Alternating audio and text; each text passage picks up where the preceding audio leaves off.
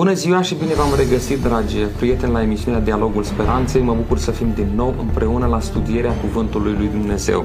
În această ocazie aș dori să răspundem la o întrebare. Astăzi mai are Dumnezeu o biserică a Lui pe pământul acesta? Care sunt criteriile după care am putea cunoaște biserica aceasta? Ce ne spune Sfânta Scriptură despre biserica sau poporul lui Dumnezeu? Vom încerca să răspundem la aceste întrebări din Sfânta Scriptură și la altele împreună cu domnul pastor Butuc Onisim, căruia îi spun bine ați revenit în acest studio. Mulțumesc de invitație, salut cu drag telespectatorii. Domnule pastor, dintre multe credințe care sunt astăzi pe pământ, mai are Dumnezeu o biserică? Cu siguranță da, răspunsul este da. Dumnezeu uh, din totdeauna a avut oameni, oameni care au rămas credincioși, oameni care au slujit pe Dumnezeu uh, și au trăit uh, valorile spirituale, adevărurile, le spunem noi, adevărurile pe care le-a primit prin revelație de la Dumnezeu și uh, au format, așa zisul, popor al lui Dumnezeu. Avem în Vechiul Testament Dumnezeu a avut un popor al lui, uh, iar în Noul Testament, de asemenea, Dumnezeu a continuat planul uh, uh, de salvare a omenirii prin niște oameni, printr-un popor care au rămas credincioși și prin care Dumnezeu a vrut să transmită mai departe valorile cerului, principiile lui Dumnezeu. Da, răspunsul este Dumnezeu are un popor, putem spune o biserică. Uh, va trebui să discutăm puțin uh, aspectul acesta, pentru că, așa cum spuneați, uh, sunt multe biserici. Și cineva ar putea spune, doamne, dar care e Biserica lui Dumnezeu? Vom, vom discuta pe, pe baza Scripturii despre acest aspect, că e foarte important. Bun, dintre multele biserici, cum putem să alegem acea biserică Uh, eu știu, care respectă învățătura lui Dumnezeu, unde găsim învățătura lui Dumnezeu pentru a putea uh, vedea dacă o biserică respectă sau nu respectă învățătura respectivă. Uh, nu avem alte unități de măsură, unități de control, dacă aș putea să le spun, decât Sfânta Scriptură. Da? Spune procul la lege și la mărturie. Pentru că revelația pe care noi am primit-o la Dumnezeu ni s-a descoperit în Sfânta Carte, în Sfânta Scriptură. Și noi construim, sau ar trebui să construim viața de credință pe principiile Sfintei Scripturi. Acum, teologi sunt o mulțime și teologia e destul de Uh, complicată în anumite situații. Uh, noi cum putem verifica toată informația aceasta teologică care există? O verificăm cu uh, Sfânta Carte, cu, cu Biblia, cu Sfânta Scriptură. Aici găsim unitatea de măsură, etalonul după care putem verifica. Și ce spun eu? Și ce spune fiecare teologie în parte, o verificăm cu Biblia, dacă e conform Scripturii, stă în picioare. Dacă nu, da. Am, am înțeles. Deci o biserică sau biserica adevărată a lui Dumnezeu are la bază Sfânta Scriptură. Acum, în creștinism auzim tot mai des uh, sintagma. Nu contează în ce biserică uh, ești. Mă refer la bisericile creștine acum. Dumnezeu iubește pe toată lumea și Dumnezeu când va veni va lua din absolut orice loc, indiferent cum a trăit cineva, indiferent cum nu a trăit uh, cineva. Spune Sfânta Scriptură câte biserici recunoaște Dumnezeu în acest timp din urmă?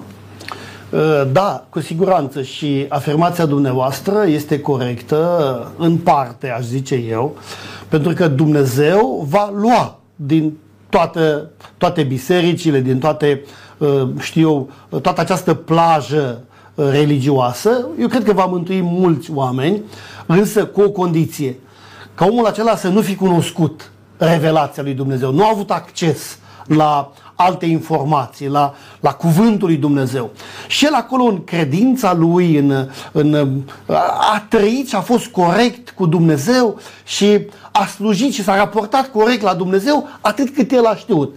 Și eu cred că Dumnezeu uh, va mântui, că într-adevăr Dumnezeu este bun, dragostea lui Dumnezeu e mare. Însă Dumnezeu are un plan și planul lui Dumnezeu cu mine, cu noi oamenii, este ca să transmită mesajul Evangheliei, da? A fost uh, una din poruncile importante pe care ucenicii le-au primit. Duceți-vă, faceți ucenici din toate neamurile, spuneți și altora cât de bun este Dumnezeu.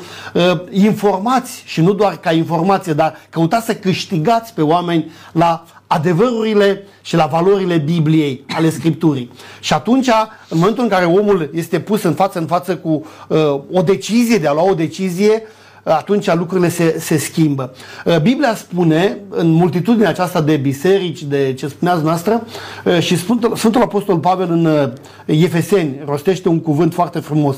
Zice, este un singur Domn, o singură credință și un singur botez. E adevărat că poate telespectatorul sau omul care citește și studiază Biblia când citește textul acesta se oprește și se întreabă cum adică e un singur, o singur, un singur crez, o singură credință? Că, într-adevăr, sunt o multitudine de credințe, concepții religioase, filozofii, uh, teologii. Uh, da, vor fi multe. Însă, din multitudinea aceasta, spune Biblia, așa cum Dumnezeu este unul singur și adevărata credință e una singură, cea construită pe Scriptură. Mulțumesc. Haideți să mergem mai departe. Sunt multe învățături sau felul de învățături, credințe în lumea aceasta. A citit textul care spune că Dumnezeu are o singură credință. Mântuitorul Iisus Hristos vorbea și folosea o imagine. Credincioșii sunt oile, El este păstorul, iar biserica o asemăna cu un staul. Ce se întâmplă cu cei care nu sunt în singura biserică pe care o recunoaște Dumnezeu? Ce ar vrea Mântuitorul să se întâmple cu ei?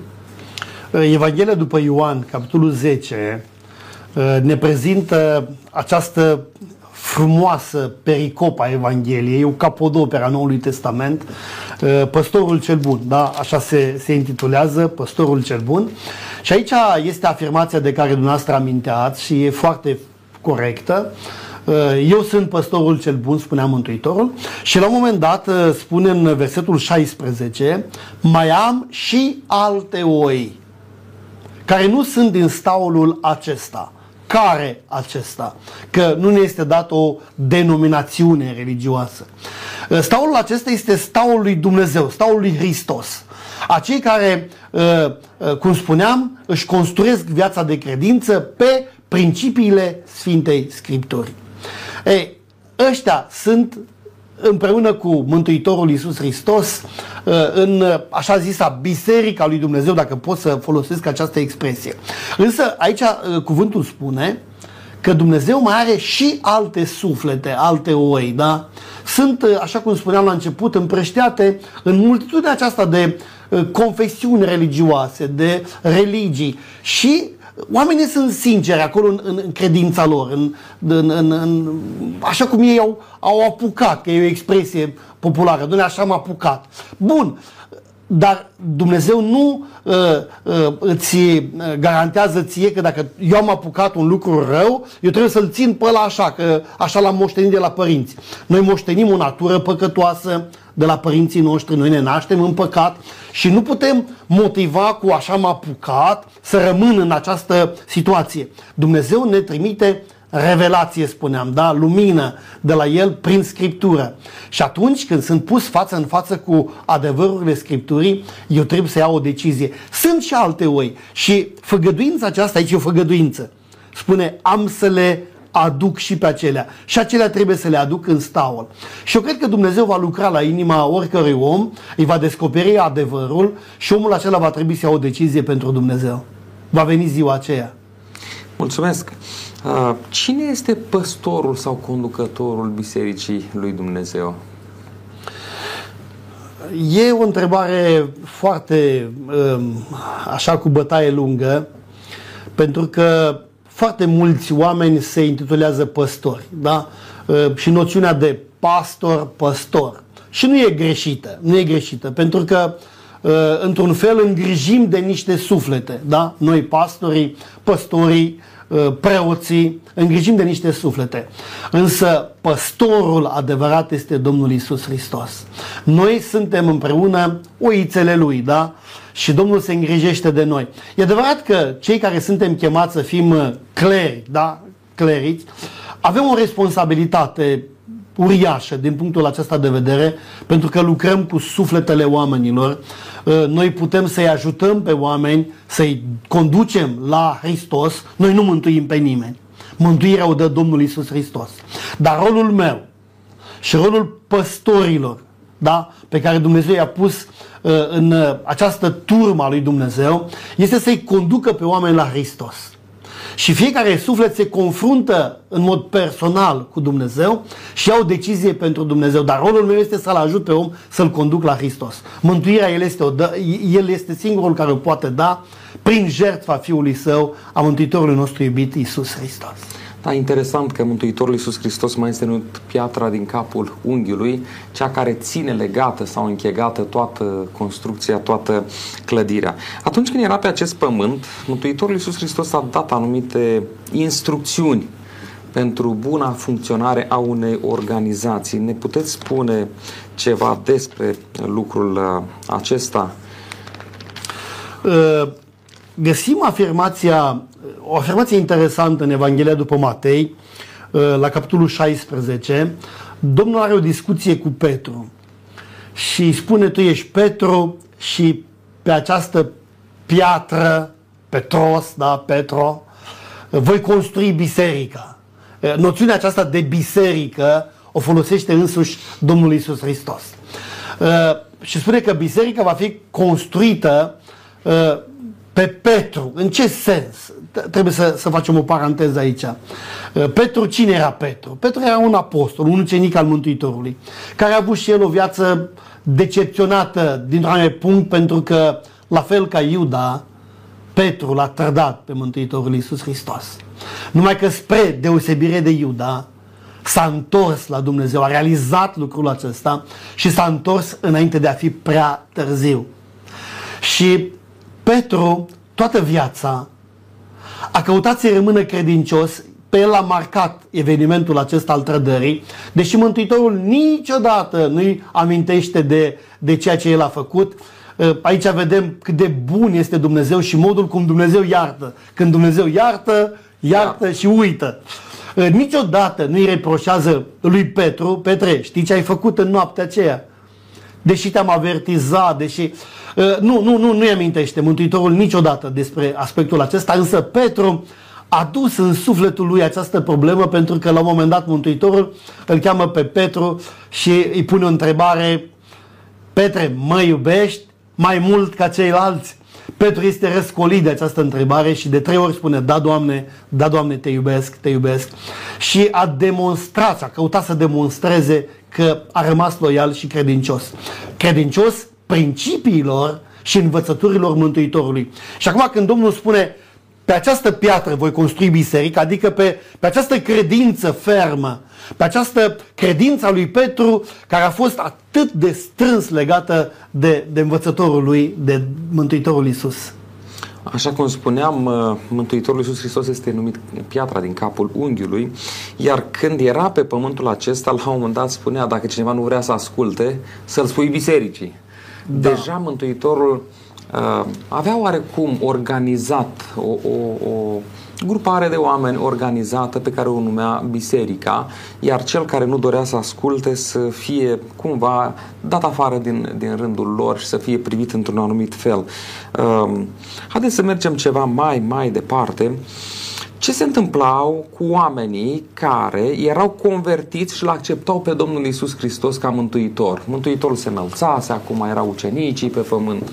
Este uh, formidabil modul în care Biblia descrie uh, această autoritate, dacă aș putea să o numesc așa, de care vorbeam, și anume biserica. Deci Dumnezeu a inventat biserica, eclesia, da? Asta este cuvântul în original, din eclesia, da, din limba greacă.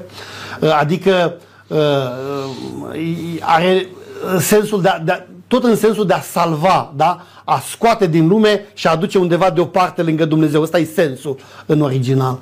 Uh, Dumnezeu a inventat biserica și i-a oferit autoritate și aș vrea să, să subliniez lucrul acesta, pentru că poate pentru mulți, biserica, biserica și în general foarte multă lume tratează cu indiferență, cu superficialitate acest, acest aspect. Însă biserica biserica, adevărata biserică a lui Dumnezeu, are autoritate din partea lui Dumnezeu și spune Mântuitorul că ce veți lega pe pământ va fi legat în cer. Adică deciziile pe care le ia biserica și dacă biserica este în acord cu voința lui Dumnezeu, pentru că trebuie să spun lucrul acesta și poate deschid o paranteză. E posibil și noi cunoaștem din istorie că la un moment dat uh, unele biserici care n-au ascultat și n-au rămas în, uh, în planul pe care Dumnezeu l-a avut cu biserica, au luat decizii împotriva voinței lui Dumnezeu, da? Și de aici uh, au urmat ani grei de persecuție și oricine nu era în acord cu biserica avea o problemă. Și biserica își însușea această autoritate, spune, doamne, ce spunem noi e sfânt. Da, da, e în acord cu Dumnezeu? Aș pune eu întrebarea. Pentru că adevărata biserică mă întorc este cea care tot timpul este în acord cu ce spune Dumnezeu. Cu așa zice Domnul. Pentru că observați, dacă intrăm în Vechiul Testament, majoritatea profeților, prorocilor din, Ve- din Vechiul Testament, care uh, mergeau ca reprezentanți al lui Dumnezeu, pentru că biserica asta se vrea fi, da? Uh, este, ea reprezintă pe Dumnezeu, reprezintă Creatorul. Și cei care veneau în numele lui Dumnezeu foloseau expresia așa zice Domnul, așa vorbește Domnul. Ei, lucrul acesta era literă de lege când era din partea lui Dumnezeu. Acum, eu mă întreb, ce spune Dumnezeu și, și care e voia lui Dumnezeu exprimată astăzi prin biserică. Și eu cred că fiecare biserică creștină care poartă numele Christ, lui Hristos ar trebui să se întoarcă la Biblie și să vadă, doamne, suntem noi așa după cum vrea Dumnezeu? Pentru că aici e mare problemă. Să fim în acord cu voința lui Dumnezeu. Cu așa zice Domnul. Cu ce stă scris. Și subliniez lucrul acesta că e important.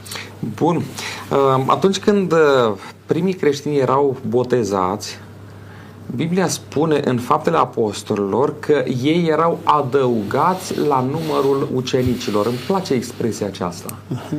Încă de pe atunci era o grupare care îl iubea pe Dumnezeu și asculta de ceea ce spune Dumnezeu. Chiar dacă Noul Testament abia atunci sau după aceea avea să fie scris, ei respectau ceea ce spunea Vechiul Testament, această parte din Sfânta Scriptură era, era scrisă, iar cei care primeau botezul nu rămâneau independenți ci erau uh, socotiți în numărul celor credincioși. Astăzi oare să fie la fel? Pentru că auzim de oameni creștini care sunt independenți, care nu se afiliază la nicio grupare religioasă, mă rog, creștină, la nicio biserică și trăiesc uh, principiile așa cum cred ei. Oare e după voia lui Dumnezeu lucrul acesta sau Scriptura ne spune altceva? Planul lui Dumnezeu a fost ca cei care se convertesc, ăsta era cuvântul, da, uh-huh. să aparțină de un, folosește Pavel expresia trupul lui Hristos, da? Biserica este și trupul lui Hristos. Iar cei care se convertesc, cei care îl primesc pe Domnul Isus Hristos ca mântuitor al lor personal, pentru că aici era marea problemă. Ucenicii au început după înălțarea Domnului Hristos la cer, să predice ce au învățat de la dânsul. Și marea problemă cu care se confruntau era uh, adevărul vis-a-vis de persoana Domnului Hristos. Da? Noi am fost martori, am trăit cu El, spuneau ei, Hristos a fost Fiul lui Dumnezeu, a venit, a murit și s-a înălțat. Noi suntem martorii Lui. Și aveau misiunea aceasta de a duce, de a propovădui, ăsta este cuvântul, da? În toată lumea cunoscută, în toată civilizația cunoscută în vremea aceea, ă, acest adevăr. Iar cei care credeau și erau convinși în inima lor, ă, folosește Biblia un cuvânt, străpunși în inimă. Adică era o convingere ce venea din suflet, din adâncul sufletului lor vis-a-vis de acest adevăr. Spune că erau botezați, aceasta era procedura și a rămas până astăzi, da? Erau botezați și imediat erau parte a unei uh, comunități. Nu, comunități, da, nu i-aș spune, noi acum vorbim de organizații, dar nu erau organizații în sensul uh, de astăzi. Era o comunitate, era un grup de credincioși care aveau, uh, vedem noi în Biblie, aveau o structură de conducere și aveau o structură organizatorică, da? Diaconi, prezbiteri, așa cum Dumnezeu a rânduit lucrul acesta și îl găsim în Noul Testament foarte explicit această problemă. Bun, Uh, au făcut și alegeri în locul lui Iuda, l-au ales pe Matia. Sigur, sigur. Fel. Dumnezeu a văzut sau a hotărât că nu era chiar atât de uh, uh, fericită alegerea lor pentru că l-a ales pe Apostolul Pavel, practic. Asta s-a dovedit mai târziu. Însă, haideți să mergem mai departe și insist cu o întrebare pe care am mai adresat-o. Cine trebuie să fie capul bisericii? Sfânta Scriptură vorbește foarte mult despre lucrul acesta. Uh, Sfântul Apostol Pavel în uh, Efeseni, capitolul 5, uh, spune lucrul acesta și dacă aș putea să citesc chiar câteva, câteva cuvinte, spune și după cum biserica este supusă lui Hristos, apoi folosește expresia, deci biserica se supune autorității lui Dumnezeu și apoi spune că Dumnezeu este capul, da? El este uh, cel care m- conduce, da? Folosesc cuvântul acesta de, de a conduce în sensul profund al Scripturii, care poartă de grijă, care îngrijește de nevoile bisericii. Deci Hristos este uh, conducătorul uh, absolut al bisericii și eu cred că orice pas, orice decizie pe care biserica o ia, biserica adevărată a lui Dumnezeu, trebuie să țină cont și să se consulte, dați-mi voie să folosesc aceste expresii, această expresie, unii poate imediat vor pune întrebarea, Dă ce înseamnă, cum? Însă uh, Dumnezeu a, a rânduit niște căi de a intra în uh, comuniune cu noi oamenii, da? Prin rugăciune, prin meditație, prin studiu, prin revelație, spunem, da? Dumnezeu s-a revelat, Dumnezeu s-a descoperit și El o face uh, până în ziua de astăzi. Uh, pentru că dacă ții cont de voia lui Dumnezeu, de planul lui Dumnezeu, de ce vrea Dumnezeu, atunci te întorci la, la El. Și orice decizie pe care o ia biserica trebuie să o ia în acord cu Dumnezeu pentru că El este capul bisericii, El este conducătorul bisericii, El este cel care uh, uh conduce această biserică și așa ar trebui să fie. Da, uh, următoarea întrebare. Apostolul Pavel îi scria unui tânăr, era Timotei, era ucenicul lui, el l-a mhm. învățat încă de mic. Când îi scrie, cum numește el biserica? Pentru că îmi place foarte mult. Da, Două și, caracteristici. Și, și mie îmi place această expresie, pentru că uh, din ea reiese câtă speranță, câtă încredere și-a pus Dumnezeu în biserică și folosește aici, când scrie lui Timotei, stâlpul și temelia adevărului. Uh, da, e o expresie foarte profundă, adică biserica e stâlpul, cea care uh, arată pe verticală de unde își primește autoritatea, da? Și temelia pe ce construiește biserica, da? Adică construim pe adevărul Sfintelor Scripturi, construim pe Dumnezeu și tot timpul ne uh, menținem verticalitatea spre cel spre sursa de unde primim puterea. Biserica este stâlpul și temelia adevărului. Deci adevărul ar trebui să fie aici, la adevărata biserică și folosim mereu adevăr, adevărata biserică, adevăratele învățători. De ce tot folosim această expresie? Pentru că să știți că vrășmașul, diavolul, în laboratoarele lui, a contrafăcut adevărul, a falsificat adevărul. Și astăzi este o multitudine de învățături false, inspirate mai mult sau mai puțin din cultura, din istoria păgână, chiar pot să mă exprim în sensul acesta, uh, și uh, a ajuns în creștinism tot felul de lucruri care nu sunt după Scriptură și de aici biserica creștină a decăzut foarte mult, foarte mult. În timp ce vorbeați dumneavoastră, mi-am adus aminte de un verset pe care îl spune Mântuitorul Iisus uh, Hristos în rugăciunea sa de mare preot din Ioan, capitolul 17, sfințește-i prin adevărul tău, cuvântul tău este adevărul. Biserica adevărată se bazează și își bazează învățătura și practicile pe acest cuvânt al lui Uh, Dumnezeu. Haideți să mergem mai departe. Există un capitol care vorbește mult despre Biserica lui Dumnezeu, despre istoria, dacă vreți, a Bisericii lui Dumnezeu din Noul Testament și până la revenirea Domnului Isus Hristos. Sunt multe detalii, nu știu dacă reușim să le surprindem pe toate, dar măcar câte puțin în emisiunea de astăzi. Este vorba de Apocalips, capitolul 12 și aici găsim foarte, foarte multe amănunte. Cum este descris Domnul Isus Hristos în uh, Apocalips, capitolul 12 și cum s-a împlinit în istorie lucrul acesta? Da, e un, uh, un capitol profetic, Apocalips, capitolul 12. Eu cred că și în alte emisiuni s-au mai atins anumite aspecte legate de, de acest adevăr. Uh, dar aici eu cred că orice om ar trebui să citească. Înainte însă ar trebui să aș puncta câteva lucruri legate de simbolistica Bibliei și în mod deosebit suntem în Apocalipsa, o carte cu foarte multe simboluri, Daniel, Apocalips. Uh, și aici mm, relatarea Scripturii vorbește despre o femeie care trebuia să nască. Uh, de asemenea, cei cu femeia în Biblie și noi știm că uh, femeia reprezintă biserica, Uh, aici se vorbește despre un copil care trebuia să se nască de parte bărbătească. Copilul a fost răpit la Dumnezeu și femeia a fugit în pustie. Citesc câteva lucruri ca să intrăm în, uh, în această noțiune a Apocalipsei, da? Versetul 6, femeia a fugit în pustie, într-un loc pregătit de Dumnezeu, ca să fie rănită acolo 1260 de zile. În cer s-a făcut război, Mihail și îngerii lui s-au luptat cu Dumnezeu și ne, continuă istoria marii lupte dintre bine și rău. Aici găsim uh, uh, această problemă. Bun, deja, deja ne-ați spus câteva simboluri. Haideți să, Haideți să le să Ați spus despre da. femeie. O singură femeie este prezentată în Biblie ca reprezentând biserica sau sunt mai multe? Sunt două. Două femei. Sunt două femei. Haideți să vorbim puțin despre acestea. Da.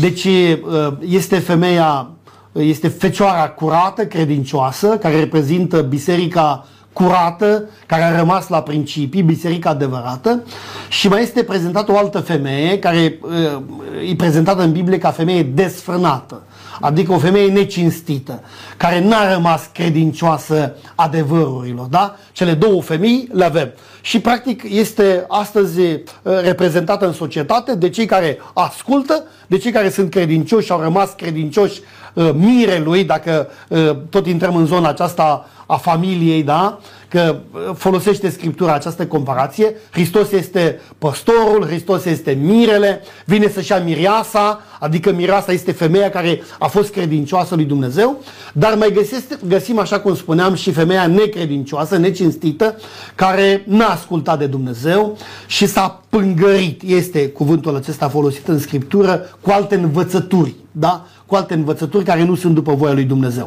Ei, aici avem de-a face cu femeia credincioasă. Haideți să mergem mai departe. Deci femeia credincioasă reprezintă biserica lui Dumnezeu. Mai avem un balaur. Cine este balaurul? Tot în Apocalips, capitolul 12. Păi ne spune aici și balaurul cel mare, șarpele cel vechi numit diavolul și satana. Nu avem dubii. Ce simplu. Nu avem dubii. Aici Ce simplu e... și, și ușor da. ați uh, răspuns la întrebarea aceasta. Femeia credincioasă sta să nască un copil de parte bărbătească. Cine este acest copil de parte bărbătească? Uh, vedeți, noastră, că uh, copilul acesta care a fost atât de urât și atât de persecutat, și uh, tot timpul s-a căutat să, să, să-l omoare, da? Este femeia care trebuia să împlinească profeția, da? Prin nașterea lui Hristos, prin nașterea lui Mesia. Și noi cunoaștem, dacă intrăm în, în această uh, istorie cutremurătoare, pentru că era și o profeție că în Rama se va auzi bocete, plânsete, uh, pentru că știm și amintim telespectatorilor că odată cu nașterea Mântuitorului, uh, Irod a omorât toți pruncii de la 2 ani în jos ca să-l omoare pe, pe Domnul Isus Hristos. Este ura pe care balaurul, pe care diavolul o avea față de acest copil care trebuia să se nască și care trebuia să împlinească una din marile profeții ale Scripturii, pentru că singura șansă a omului de a fi salvat trebuia prin uh, moartea uh, lui, uh, moartea Domnului Hristos, nașterea lui Mesia, moartea Mântuitorului, apoi uh, aceasta era remediu, da? Uh, odată cu uh, uh, învierea practic lumea a fost răscumpărată din mâna celui rău și diavolul n-a vrut să se întâmple deloc lucrul acesta. E o istorie extraordinar de, poate în alte ocazii putem uh, intra în detalii. Ei, acum, această femeie, dacă uh, continuăm această... Uh, haideți, să, haideți să recapitulăm. Da. Deci, uh, acest uh, copil de parte bărbătească reprezintă pe Mântuitorul Iisus Hristos, iar balaurul dorea să-l mănânce, așa ne spune să-l distrugă. Din, să-l distrugă din Apocalipsă. Când s-a întâmplat acest lucru? Uh, ați amintit ceva, dar mai întreagă. Dacă puteți pune punctul uh, mai pe ei. Păi, uh, dorința diavolului, a balaurului de a-l distruge pe copil a fost încă de la naștere. Încă de la naștere a fost urmărit, uh, așa, Uh, și apoi, uh, dacă n-a reușit prin distrugerea Mântuitorului, spune că balaurul a început să urmărească femeia. Femeia să o distrugă, adică cea care a dat naștere acestui copil. Acum, dacă urmărim genealogia Mântuitorului, este iarăși o chestie foarte interesantă. Da? Mântuitorul a avut uh, în Vechiul Testament, noi spunem impropriu, Biserica Vechiului Testament. N-a fost o biserică, a fost un popor, dar poporul Dumnezeu a fost ales, un popor credincios. Din acest popor a fost o seminție, Iuda, care a păstrat uh, valorile de care vorbeam mai devreme și apoi, prin Fecioara Maria, o, o femeie credincioasă, cinstită, curată, uh, Dumnezeu, prin Duhul Sfânt, s-a întrupat și în felul acesta s-a realizat planul de mântuire. Da? Însă, așa cum spuneam, după nașterea Mântuitorului, care a uh, fost uh, un eveniment unic în istoria lumii noastre, uh, Balaur a început să urmărească femeia, spune aici, pentru că vrea să distrugă orice urmă a credinței sau a valorilor sau a celor care doreau să păstreze uh, principiile și valorile lui Dumnezeu. Și această femeie și asumase rolul acesta și a trebuia să fie distrusă. Interesant că atunci când Mântuitorul s-a născut, prin Irod a dorit să-l distrugă pe Mântuitorul, iar după ce el s-a înălțat, istoria Bisericii creștine este o istorie a persecuției. E dureros lucrul acesta. Da. Creștinii încă din primele zile ale bisericii creștine, haideți să o numim în felul acesta, au fost mereu și mereu persecutați. La început au fost persecutați de necreștini.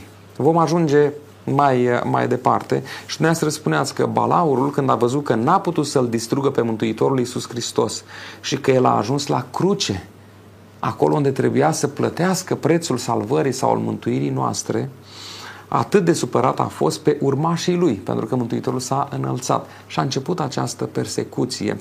Da. Biserica creștină a fost ilegală până la 313. Prin acel edict uh, a fost declarată biserică licita, dacă e să mhm. folosim limba uh, latină sau biserică legală. Ce s-a întâmplat? A mai fost persecutată mai departe biserica creștină sau nu? Vedeți că istoria ne dă niște lecții de viață extraordinare. Dacă la început păgânii sau cei care nu, nu credeau, erau creștini. Da, nu erau creștini, da. Nu credeau în Domnul Isus Hristos, în, în religia pe care ucenicii și apostolii căutau să o, să o transmită de la Mântuitorul în continuare și uh, îi persecuta pe cei care predică uh, despre Hristos, da? Uh, pentru că și cuvântul creștin de aici vine, da? Biserica la început uh, a fost persecutată de creștini și a îndurat multe, multe, multe lucruri. Uh, faptele apostolilor ne, ne prezintă această istorie uh, teribilă. Credincioșii prin Saul, ne aducem aminte că însuși el, Saul, ulterior Pavel, era foarte pornit împotriva celor care îl propovăduiau pe Domnul Isus Hristos. Însă la un moment dat, așa cum uh, aminteați dumneavoastră, biserica a fost, uh, a intrat în legalitate din punctul uh, autorităților de vedere și n-a mai fost persecutată de necreștini, însă se întâmplă ceva foarte interesant. Creștinii din uh, persecutați devin persecutori. Uh, și, de asemenea, uh, este un, un gest al istoriei aproape de neînțeles. Cei care au îndurat persecuția acum probabil uh, au înțeles ce trebuie să facă cu cei care nu sunt de acord cu ei, cu teoriile lor, cu uh, uh, predicile lor, cu mesajul lor, da? Și cine nu era în, în acord cu ce credeau ei, trebuia să uh, fie uh, pedepsit, trebuia să fie uh, s-a ajuns până la, până la moarte uh, și cunoaștem istoria persecuțiilor din punctul acesta de vedere. Uh, da, ceea ce spuneți dumneavoastră găsim în istoricii care au uh, scris despre biserica creștină de-a lungul timpului, faptul că în creștinism uh, s-au tot adoptat obiceiuri care nu vin din Sfânta Scriptură, ci din altă parte, iar cei care au adoptat și au păstrat aceste obiceiuri au început să îi persecute pe cei care doreau să rămână doar la Biblie, doar la ceea ce învață Mântuitorul Iisus Hristos în Sfânta Scriptură. Era prevăzut lucrul acesta în Apocalips, capitolul 12, despre această uh, persecuție Sigur că da, găsim uh, foarte, și nu numai în Apocalipsa, și, și în Daniel găsim uh, aspecte profetice de felul acesta, pentru că Dumnezeu a căutat să atragă atenția din timp. Planul lui Dumnezeu era, dacă se poate, să prevină această, această chestiune. Însă nu, nimeni n-a, n-a, n-a înțeles aspectul acesta și spune Scriptura că femeia a fugit în pustie, într-un loc pregătit de Dumnezeu, ca să fie hrănită acolo o mie 260 de zile. Și aș vrea să subliniez pentru telespectatori, pentru că și aici avem de-a face cu o chestiune simbolică, da? În Biblie găsim acest principiu, o zi egal un an. O zi, o zi profetică, profetică un an egal un an calendaristic. Uh-huh. Deci când vorbim de 1260 de zile, vorbim de 1260 de ani. Ori dacă mergem în istorie, Uh, putem uh, vedea cum lucrul acesta s-a împlinit la literă. La literă. Uh, lumea creștină persecutată a trebuit să caute un refugiu undeva și spune aici profeția spunea că e o, e o chestie profetică aici, femeia a fugit în pustie. Pustia este iarăși un simbol a unui loc nelocuit. Și noi știm că din punct de vedere al istoriei, acest loc nu este altul decât Statele Unite ale Americii, care a fost descoperită uh, America la un moment dat, uh, o Americă ce a primit cu brațele deschise pe toți cei care au fugit din calea persecuției, au ajuns acolo și dacă privim uh, de asemenea în istorie, vedem că Constituția Statelor Unite ale Americii s-a construit pe Biblie și pe această libertate de a alege, pe această libertate religioasă. Și încă până în ziua de astăzi, ei, au, uh, ei sunt un etalon al uh, drepturilor omului și a principiilor de libertate religioasă. Bun, haideți să mergem un pas mai departe. Uh, tot Apocalips, capitolul 12, prezintă niște caracteristici ale bisericii adevărate din timpul din urmă, dacă putem vorbi puțin despre ele, și spune că împotriva acelei biserici care are caracteristicile respective și îndreaptă cel rău atenția într-un mod deosebit. Care sunt cele două caracteristici? Întrebarea dumneavoastră este foarte punctuală și uh, exprimă un adevăr fundamental. Uh, Uh, fac o paranteză scurtă. Cineva putea zice, doamne, am fost și eu nedreptățit în biserica mea, uh, mă, sunt persecutat, sunt, uh, eu știu, nu mi s-a dat dreptate la un moment dat. Este asta o persecuție? Biblia spune, balaurul mâniat pe femeie, citesc versetul 17 dacă îmi permiteți din Apocalips 12, balaurul mâniat pe femeie s-a dus să facă război cu rămășița seminției ei, care păzesc poruncile lui Dumnezeu și țin mărturia lui Isus Hristos. Aș sublinia acest uh, adevăr. Deci, adevărata biserică aceea care este o rămășiță a bisericii, a femeii de care vorbeam aici în Apocalipsa 12, sunt cei care păzesc poruncile lui Dumnezeu, care porunci, poate se întreabă uh, cineva, și aici face trimitere direct la legea morală a lui Dumnezeu, cele 10 porunci. Uh, ăsta este uh, codul, da?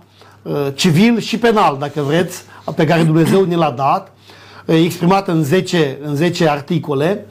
Uh, și cei care sunt credincioși lui Dumnezeu trebuie să se confrunte cu legea lui Dumnezeu, să zică, sunt eu credincios lui Dumnezeu? Răspunsul este simplu. Nu contează în ce biserică sunt, nu contează ce confesiune religioasă am îmbrățișat sau m-am născut. E un exercițiu de a verifica loialitatea și corectitudinea mea față de Dumnezeu. Sunt de partea lui Dumnezeu, sunt credincios, ia să văd păzesc poruncele lui Dumnezeu așa cum sunt ele lăsate de Dumnezeu, spune că este singur act pe care Dumnezeu l-a scris cu degetul lui în piatră și l-a dat lui Moise. Da? Legea celor 10 porunci. Ei, moștenitorii credincioși ai valorilor lui Dumnezeu sunt cei care au rămas la lege, au rămas la poruncile lui Dumnezeu și la mărturia lui Isus Hristos. Și aici aș vrea să spun că această mărturie a Domnului Isus Hristos începe cu viața Lui, începe cu ceea ce El a predicat, începe cu ceea ce El a trăit și a făcut și noi îl avem exemplu, ca, ca exemplu suprem. Exemplu suprem în viața de religie este Domnul Isus Hristos. Și ă, dacă trăim ca El, dacă vrem să fim ca El, dacă vrem să ne asemănăm cu El foarte frumos, da? Adică să cauți în fiecare zi, să privești la Mântuitorul și să, să ți-L însușești în viața ta. Adică să faci ce a făcut El, să trăiești ca El și să uh, ai o viață uh, spirituală asemenea Mântuitorului Iisus Hristos. Domnule pastor, majoritatea religiilor creștine sunt de acord cu cele 10 porunci. Să nu furi, să nu ucizi, să nu comiți adulter, să nu minți, uh, eu știu, să nu ai alți Dumnezei sau care dintre cele 10 porunci sau este uh, în lumea creștină vreo poruncă din cele 10 care nu e respectată? Uh, răspunsul este da, în mare parte două. Cele 10 porunci luate așa la superficial n-au nicio problemă. Și așa cum spuneați dumneavoastră, marea majoritatea lumii creștine sunt de acord. Însă dacă intrăm în detaliu și privim serios acest decalog pe care Dumnezeu ne l-a dat, în mare parte vom avea probleme cu două porunci. Porunca a doua, ce ține de loialitatea noastră vis-a-vis de modul cum ne închinăm, da? Porunca zice să nu-ți faci chip, cioplit, nici vreo înfățișare a lucrurilor care sunt în cer sau jos pe pământ sau în apele mai jos decât pământul, să nu te închini, să nu le slujești. Uh, am uh, parafrazat. Și aici întâlnim probleme din punctul acesta de vedere și mai este o poruncă uh, și anume porunca a patra. Porunca ce ține de ziua de odihnă. Ziua pe care Dumnezeu a binecuvântat-o și pe care a sfințit-o și a dat-o ca un cadou omului. Și spune să nu-ți faci nicio lucrare în ea. Nici tu, nici fiul tău, nici fica ta, nici robul tău, nici roaba ta, nici vita ta, nici străinul care este în casa ta. Uh, Dumnezeu a intrat în cele mai mici detalii ale vieții noastre sociale vis-a-vis de această poruncă a lui Dumnezeu, porunca a patra a decalogului, ziua de odihnă. Și uh, nu știu dacă face discuția noastră de astăzi, însă porunca a patra și porunca a doua, dar porunca a patra în mod deosebit, va fi porunca, articolul de legea lui Dumnezeu care va uh, oferi identitate adevăratelor credincioși până la venirea Domnului Isus Hristos. Mulțumesc. Haideți să mergem uh, un pas mai departe. Ați spus că una dintre caracteristicile bisericii adevărate din timpul din urmă este aceea că respectă toate poruncile lui Dumnezeu, toate cele 10 porunci dumnezeiești, așa cum uh, mai sunt uh, numite. În, într-un alt capitol din Cartea Apocalipsei, capitolul 14, ne spune că Biserica adevărată are o misiune specială. Dumneavoastră spuneați că trebuie să vorbească sau să ducă acest adevăr al lui Dumnezeu către toți oamenii.